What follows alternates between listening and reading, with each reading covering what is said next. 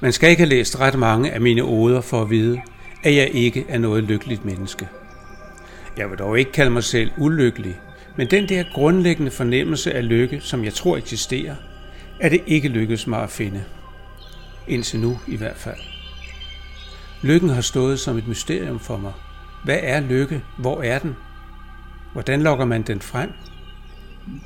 Og så kom den faktisk fra en helt uventet kant. Den kom fra et sted, som jeg troede, jeg havde dækket af. Her kommer ode nummer 38, ode til anerkendelse. Jeg havde ikke set mig selv i et stykke tid, da jeg en tidlig morgen mødte ham og hunden snare i dojoen på stranden. Han virkede forandret, smilede, jeg strålede næsten. Jeg har glædet mig til at møde dig, sagde han. Jeg har den mest vidunderlige historie at fortælle. Forestil dig en maler, begyndte han. Maleren står foran et stort hvidt lærred. Han har en idé, vil fortælle en historie. Paletten er gjort klar, og med brede strøg begynder han at lægge en baggrund. Så tager han en mindre pensel og en spartel.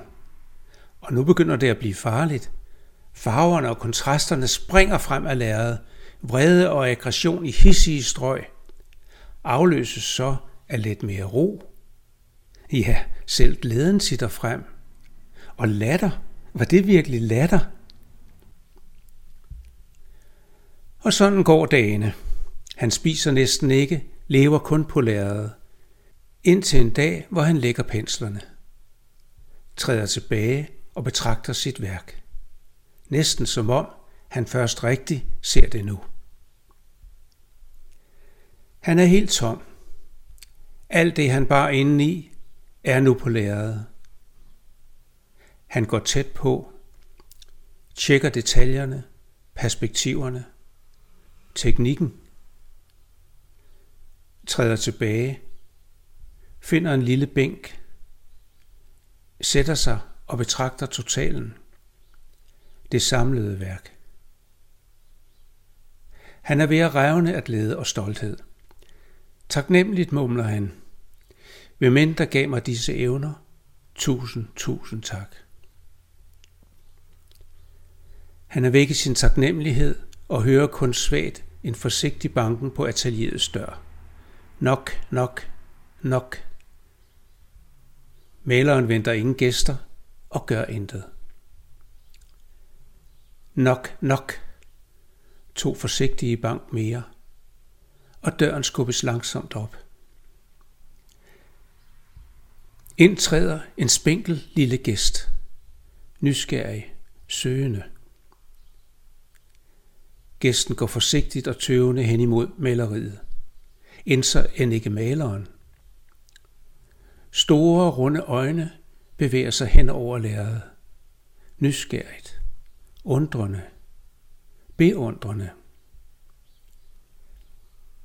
Gæsten træder tilbage og sætter sig stille ved siden af maleren. Betragter hans værk, kigger længe. Og maleren betragter sin gæst, og pludselig ser han en lille tårer brød frem fra gæstens øje.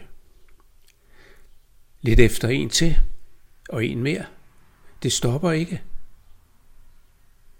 Langsomt drejer hun ansigtet mod ham, kigger længe gennem tårerne, og sender ham så det mest bedårende lille smil.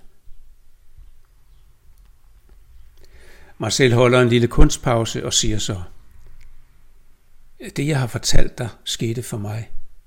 Ikke maleren, men digteren. Ikke gæsten, men et publikum. Og han fortsætter. Når jeg kigger tilbage på mit liv, så er manglende anerkendelse ikke det første ord, der falder mig ind. Men den anerkendelse, jeg netop er blevet til del, må være af en helt anden karat. Den har ført mig til et sted, jeg har kæmpet for at nå i månedsvis, ja, måske i årvis og for første gang i mit liv føler jeg mig nu fuldkommen lykkelig. Og jeg har besluttet, at jeg aldrig, nej aldrig vil holde min anerkendelse tilbage. Jeg vil møde alle med opmærksomhed og nærvær. Jeg vil anerkende et hvert menneskes ærlige kamp. Alle har fortjent anerkendelse, for alle gør deres bedste.